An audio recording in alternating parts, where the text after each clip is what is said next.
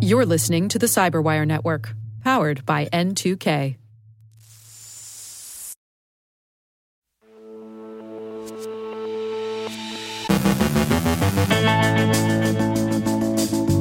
Hacktivism and disinformation in the war between Hamas and Israel.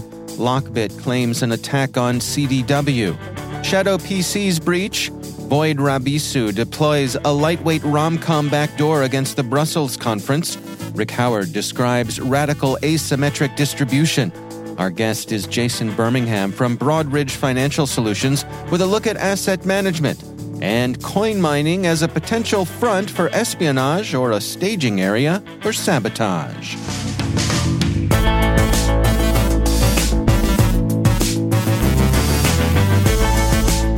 I'm Dave Bittner with your CyberWire Intel briefing for Monday, October 16th, 2023.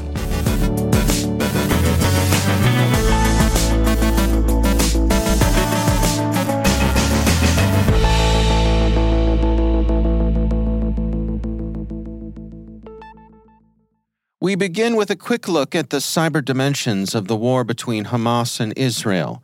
Pro Hamas hacktivism, mostly at a low grade, and to a significant extent overstated to the point of fiction, continues to be the most prominent cyber feature of the war between Hamas and Israel, Politico reports. Confirmed cyber attacks have, for the most part, been distributed denial of service activity. One organization, Medical Aid for Palestine, says that its website had been disrupted by unspecified cyber attacks that have impeded its delivery of humanitarian aid to Gaza. A great deal of disinformation in the present war has involved overpromising and underdelivery. Last Friday, for example, was supposed to have been a day of global protest in support of Palestinians throughout the Islamic and Arab worlds. This was quickly glossed as a day of global jihad, which didn't materialize. There have also been some attempts to walk back Hamas inspired content that, on reflection, Hamas thinks might not be polling well Things like Hamas fighters holding captured Israeli babies, Hamas fighters spitting on desecrated civilian corpses, and civilians being dragged into captivity. Basim Naim, the Hamas head of international relations, said in an English language press conference that Hamas fighters were under instruction not to target civilians and were keen to avoid doing so. Other Hamas officials said that their attack, quote, targeted only Israeli military bases and compounds that were suffocating the people of Gaza for more than 17 years. And as for the massacre at the Supernova Music Festival, Hamas officials suggested that their fighters probably mistook the roughly 260 concertgoers they murdered for resting Israeli soldiers. Where are false or dubious claims concentrated? The DFR lab reports that pro Israeli accounts, especially in English, have tended to show a preference for X, the platform formerly known as Twitter, despite X's recent difficulties with its hosting of pro Hamas posts. The Hamas run accounts have gravitated to Telegram. Much of the amplification of disinformation is achieved through the use of accounts that impersonate trusted sources. Technology services giant CDW is investigating claims of data theft made by the Lockbit ransomware gang, the record reports. A CDW spokesperson said the company is addressing an isolated IT security matter associated with data on a few servers dedicated solely to the internal support of Sirius Federal, a small U.S. subsidiary of CDWG. CDW added, we are aware that a third party has made data available on the dark web which it claims to have taken from this environment. As part of the ongoing investigation, we are reviewing this data and will take appropriate action in response, including directly notifying anyone affected as appropriate. The Lockbit gang said it demanded $80 million in exchange for not publishing the stolen data, but was offered only $1.1 million. Cloud based gaming company Shadow has confirmed a data breach in which attackers were able to obtain customers' full names, email addresses, dates of birth, billing addresses, and credit card expiration dates, TechCrunch reports.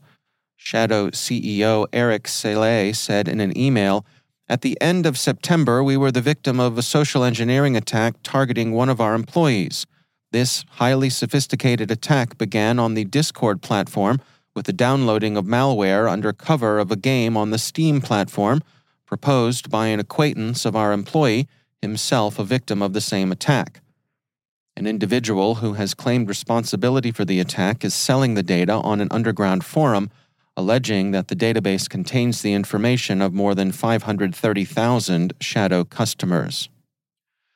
Trend Micro describes the recent activities of Void Rabisu, which it describes as an intrusion set associated with both financially motivated ransomware attacks and targeted campaigns on Ukraine and countries supporting Ukraine. In this case, the intrusion was directed against the Women Political Leaders Summit that convened in Brussels between June 7th and 8th of this year.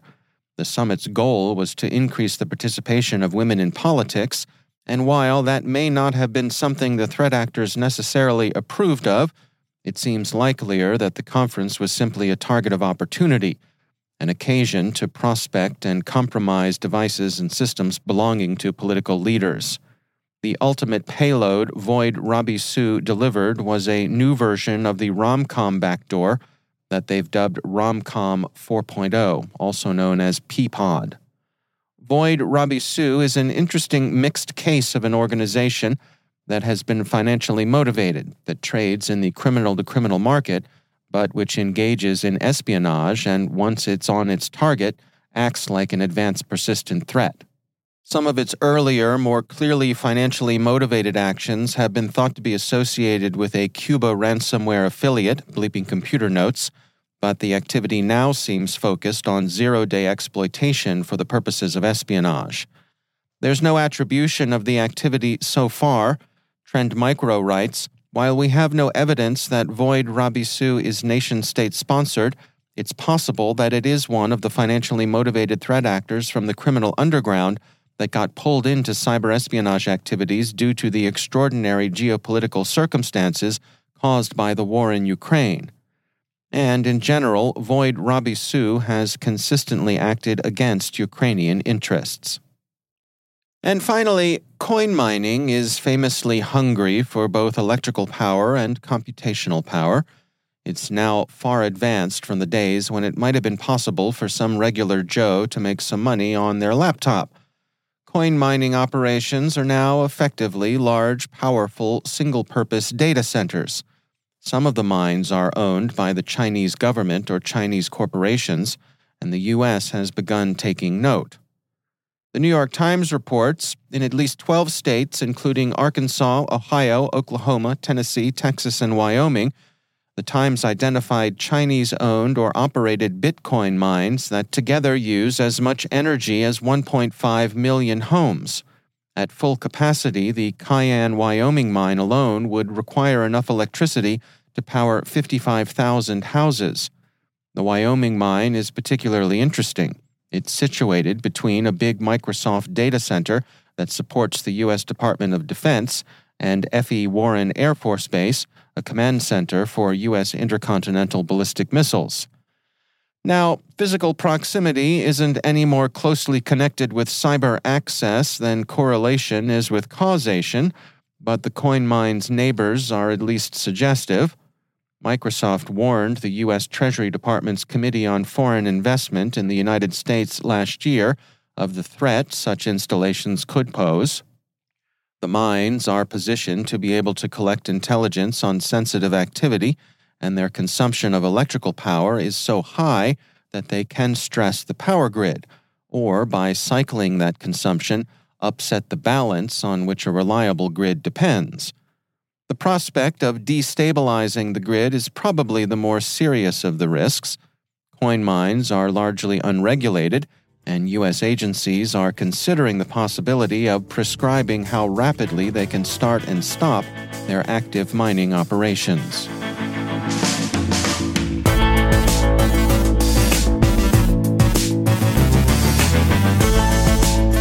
Coming up after the break, Rick Howard describes radical asymmetric distribution.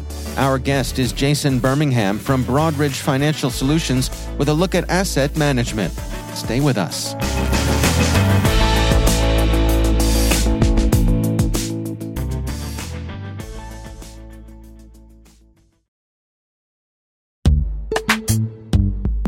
Every day, your IAM tech debt grows. Your multi generational services struggle to work together.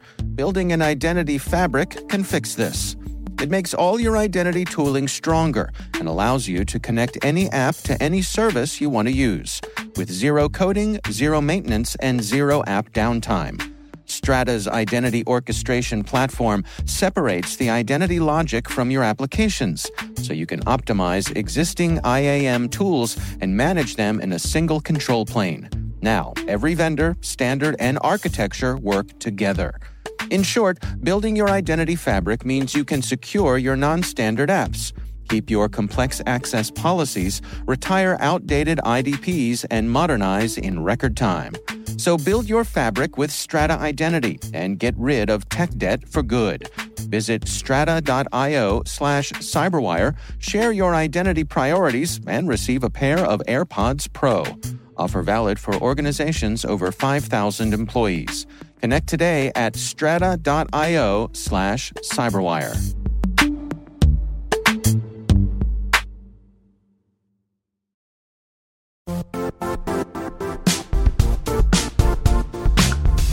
The IT world used to be simpler. You only had to secure and manage environments that you controlled. Then came new technologies and new ways to work. Now, employees, apps, and networks are everywhere. This means poor visibility, security gaps, and added risk. That's why Cloudflare created the first ever connectivity cloud. Visit cloudflare.com to protect your business everywhere you do business.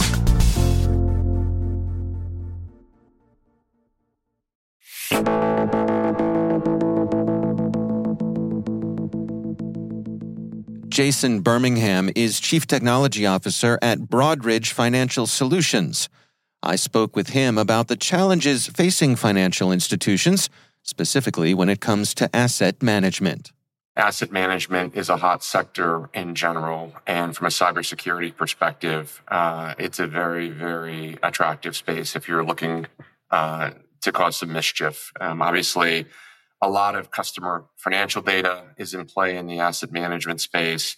Uh, the intellectual property um, that's in some of these trading strategies and the algorithmic trading increasingly uh, is very attractive to um, you know hackers, both in terms of disrupting the flow of the financial markets, but also looking for ways to actually fund some of their activities going forward. Um, you know, obviously, um, I think there's a little bit of a perception that maybe security isn't uh, as big of a focus in this space as it would be in some of the more uh, you know traditional banking sectors or capital market sectors where there's you know discrete programs that people are running on cyber as you know part of you know the bank, for example. Um, you know, so I think people look at the sector as ripe for you know a potential uh, intrusion. Um, and so, you know, I think for, if you're an asset manager and you haven't been paying attention to this so far, I think now is the time to really start paying attention to it. What are your recommendations then in terms of best practices? The number one path of intrusion still, even today, you know, 10 or 15 years into discussions about cyber, is still people. Phishing attacks remain at the top of the list in terms of how intruders and, and hackers get into firms to begin with. And I think, you know, the notion that firms have to spend a ton of money on having good cyber practice is a bit is a bit of a misnomer. Obviously, you need to have good tools around multi-factor, endpoint detection, uh, secure backups. I mean, there's certainly a, a technical aspect of all of this, but you know, getting the basics right around making sure you have good employee training programs related to phishing, you know, making sure that your employees know what to do if they suspect that there might be a breach, having proper, you know, controls and, and policies and practices and procedures that get drilled regularly, you know, something that doesn't cost anything but you know, oftentimes is something that will either prevent an issue from happening altogether, uh, or certainly will limit the blast radius if something does start to happen. So, you know, I think just getting clarity on what you can do, you know, from the the training and the the incident response perspective, that's essentially free. And then I think, you know, going from there and just some good foundational technology practices. I mentioned multi-factor, you know, I think having endpoint detection or, you know, moving to the cloud, for example, where you get a lot of these controls somewhat natively from your cloud providers, or at least there's a base level of protection versus what you would have if you were still trying to run your own infrastructure on-prem. Uh, you know, certainly is a good um, perspective there. But you know, I think as you get into the discussion further, certainly role-based access, you know, and understanding what people can do and decision rights and access rights is very, very critical. You know, oftentimes, um, you know, when we're helping customers talk through some of this stuff as part of what we do, just understanding who can do what and who has access to what, and even what your inventory of assets is becomes a series of projects for a lot a lot of firms and so i think again like just the good discipline around having that inventory knowing who can um, you know access things and, and change things very very important with the folks that you all work with there uh, do you find that as you're engaging are, are there common errors that people make when it comes to asset management or, or common misunderstandings that folks have? You know the asset management space and you look at the firms that make up the space obviously you have very very large you know firms that are very sophisticated. And you know with them i think there's a very strong understanding of you know the right practices and the right technologies and how you you know manage cyber appropriately. But the other end of that spectrum are very small shops. You know boutique firms that spin up around a strategy or you know smaller shops that are trading or maybe family offices. You know people that you know don't have the the resources and the wherewithal to really understand the full breadth of the of the discussion. And i think the mistake that gets made is is realizing that too late. You know if you're in this space if you have customers money you have their data you know i think you have to view yourself as a target. You know the asset management space is kind of at the junction of a lot of things in financial services. You have retail data and you know access to the retail markets with the consumers. You're obviously tapped into the broader financial services ecosystem through payments and, and you know the, the, trading infrastructure that's out there. And so you know a hacker or somebody looks at you as a as kind of an interstate right? Or at least a junction on how to get into to a place. If they can exploit one asset manager they then have access potentially to other things and so i think you know understanding that that's how you're viewed in the land of the bad bad guys i think is is important. And that's usually where people fall down. Once people understand the magnitude of that, you know, I think the best practices and, and the playbooks are pretty standard at this point and, and quite straightforward to understand. But most people miss the, you know, maybe I'm maybe I'm smaller than most and nobody's paying attention to me. I think in some ways that makes you a more attractive uh, target. But you don't have to spend a fortune. You don't have to have a big bank or a big, you know, hedge fund sort of budget to be able to protect yourself. I think is the good news. I think it does take a bit of you know management discipline and you know the ability to really focus the resources you do have, which might be people's time rather than going out and, and spending money. Focusing people's time and their attention, um, and maybe aligning their incentives to getting the basics right. That's Jason Birmingham, Chief Technology Officer at Broadridge Financial Solutions.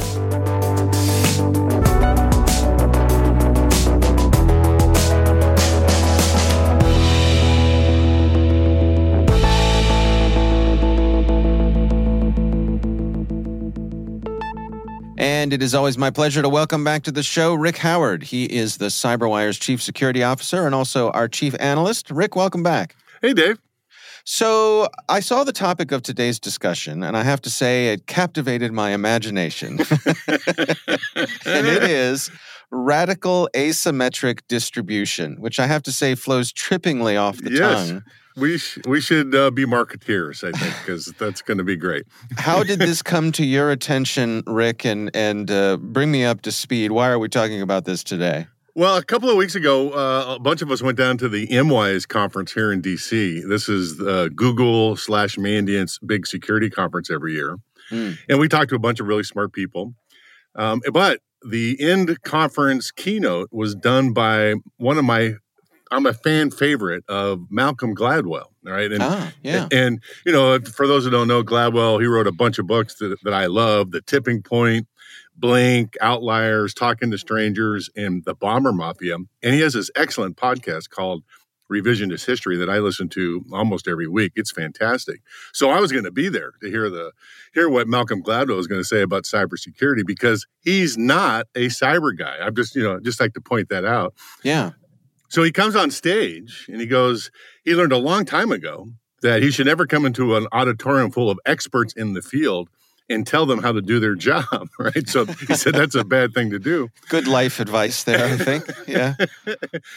he said, though, but he was doing some research and he noticed this pattern of things called radical asymmetric distribution that he thinks might apply to cybersecurity. And he was looking for feedback on whether or not it was. So let me explain what it is. Yeah. He, he used a case study of the COVID uh, infectious rates. You know, back in when we when it was everybody was locking down, uh, we all assumed, meaning all the scientists in the world, assumed that if Dave was infected and Rick was infected, that we had the equal chance of distributing that infection to somebody else. You know, it was an equal probability. Yeah. And a bunch of MIT students were doing a study in the early days of the lockdown. This is March 2020. And they were tracking infectious vectors coming into Boston. And there was 300 people that came into the city in that time frame that were infected with COVID. And what they discovered was all those things died down. You know, they got sick, but nobody got hurt, nobody died, nobody went to the hospital out of those 300, except for one. One guy went to a business meeting, infected a bunch of people, and killed 300 people because of that infection, right? Wow. And, and the reason was, according to the paper, was that the amount of in, uh, water modules coming out of that guy's uh, breath was exponential compared to what normal people had. Okay, huh. so he was more likely to infect somebody than anybody else in the world. And this was just a random uh, habit of the way that this person talked. Yeah, it's just his body makeup. You know, he has yeah. the ability to do this. He's a super spreader. You know, that's right. kind of what he is, right? And so Gladwell says that, you know, if you knew that going in, that your strategies for reducing the pandemic, reducing infection rates, might be different if you realized it, that the distribution scheme of the infection was asymmetric as opposed to evenly distributed. Hmm. Right. So if you're if it's evenly distributed, we're going to do all the things that we did, you know, mask and distancing and vaccines and you know, shut down schools and blah blah blah. We would do all those things, let's say. But if you knew it was asymmetrically distributed, we would just spend some time trying to find those people and lock those people away, right? And not worry about everybody else, right? Huh. So that's a really complex story. Let me yeah. tell you a second one. The one he his big pet peeve was, you know, we all have to go into the, the mechanics every year and get our catalytic converters inspected. Okay. Everybody does it. We pay 50 bucks a year and we get it checked. And and he says, you know, how many times do the mechanics find something wrong with your catalytic converter? Never. You know, it never happens, right? It only right, happens right. if your car is old or there's some major, major mechanical problem, right? He goes, but we assume that the fix is evenly distributed. That means everybody has to go through this inspection. Mm. When we've had the technology over 20 years that you could have a collector on the side of the street that would just watch cars go by and they could identify it pretty quickly that it was, you know, a malfunctioning catalytic converter because we assumed the problem was that it was evenly distributed. Sure. So Okay, so what? And he says he thinks that maybe cybersecurity is an asymmetrically distributed problem also. And it just dawned on me that he might be right, right? Because I've been saying for, I don't know, a couple of years now, if you just do the stats on publicly announced breaches, I think the FBI back in 2021, you know, they said that there were 5,000 uh, reported breaches to their agency in that year. All right, so 5,000 reported breaches. Okay, let's assume that, I don't know, let's go big. Let's say there was 100,000 total because 75,000 said, we're not going to tell anybody. Right. Yeah. So let's say 100,000. There's like 6 million organizations in the United States. All right. So if you do 100,000 divided by 6 million, that's a really small number. Hmm. Really small number. Right. And, but the industry for 30 years have been spending money like the problem was evenly distributed, meaning that any organization of that 6 million would had the equal chance to get hit by a bad guy in the cyberspace than any others. When it turns out that's probably not true. Bad guys are going to go after financials, going to go after healthcare sectors, they're going to go after Fortune 500s, right? But all the other companies are, you know, their chances of getting hit are pretty small, right? And so the strategies that you use to defend yourself when you realize it's a asymmetrically distributed problem are completely different than if it's evenly distributed to everybody. If it's evenly distributed, you're going to buy intrusion detection, firewalls, you're going to build SOCs, you're going to have 24 by 7 coverage because at any moment, this bad thing is going to happen. But if it's asymmetrically distributed, this is a black swan event. You know, it's likely not going to happen, but if it does, it's catastrophic. All right. So the strategy you might use is something completely different. It'd be like a resilience strategy. You're going to try to put resources in to survive it and not worry so much about preventing it. I just thought hmm. it was a fantastic idea. That was a long explanation. Did I put you to sleep when I was doing? That? No, no. That? It's interesting. I mean, a couple things come to mind. It makes me wonder. You know, to what degree is this kind of like, you know, your life insurance policy is going to cost a different amount than mine if you're a uh, if your hobby is skydiving. Yeah, right? that's right. Uh, I mean, does it align with that sort of type of thinking? That's right, because uh, the, yeah, I think because it's the that is uh, skydiving is an asymmetric problem. Not everybody has that, right? Right. You know, right. I shouldn't have to put a lot of money on everybody because you know just because grandma likes to jump out of airplanes when nobody else does, right? yeah. So, as you've been thinking about this, I mean, how, how do you suppose folks can take this notion and, and apply it to their own strategies? Well, you know, I've been thinking about, you know, how do you calculate uh, cyber risk for a number of years now. And I think I finally figured it out. Right. And what has come to my conclusion is that for, you know, really small companies to maybe medium sized companies, the best strategy for your organization is probably resilience and not prevention in the form of zero trust or intrusion kill chain prevention. All right. Because, like I said, it's likely not to happen. But if you put a small amount of resources into things like backups and encryption, and you know, just a couple of little things like that, your chances of survival of a ransomware attack, say next year, will be you know really high compared to the other things you might invest in. So uh, that kind of aligns directly with what I've been thinking for the last I don't know two or three years. Yeah. All right. Well, interesting stuff for sure. Thanks for sharing it with us. Rick Howard, thanks for joining us. Thank you, sir.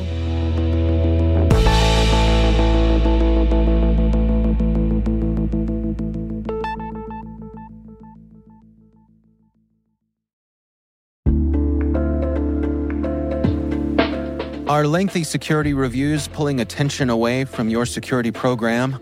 With the largest network of trust centers, Vanta can help you streamline security reviews to win customer trust, save time, and close deals fast.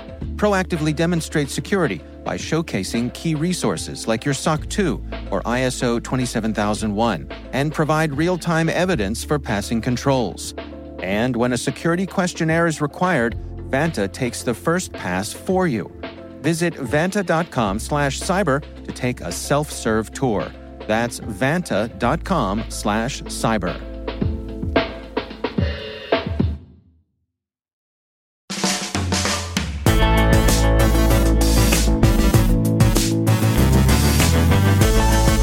And that's the Cyberwire. For links to all of today's stories, check out our daily briefing at thecyberwire.com. We'd love to know what you think of this podcast. You can email us at cyberwire at n2k.com. Your feedback helps us ensure we're delivering the information and insights that help keep you a step ahead in the rapidly changing world of cybersecurity. We're privileged that N2K and podcasts like the Cyberwire are part of the daily intelligence routine of many of the most influential leaders and operators in the public and private sector, as well as the critical security teams supporting the Fortune 500 and many of the world's preeminent intelligence and law enforcement agencies. N2K Strategic Workforce Intelligence optimizes the value of your biggest investment, your people. We make you smarter about your team while making your team smarter. Learn more at n2k.com. This episode was produced by Liz Irvin and senior producer Jennifer Eiben. Our mixer is Trey Hester with original music by Elliot Peltzman. The show was written by our editorial staff. Our executive editor is Peter Kilpe, and I'm Dave Bittner. Thanks for listening. We'll see you back here tomorrow.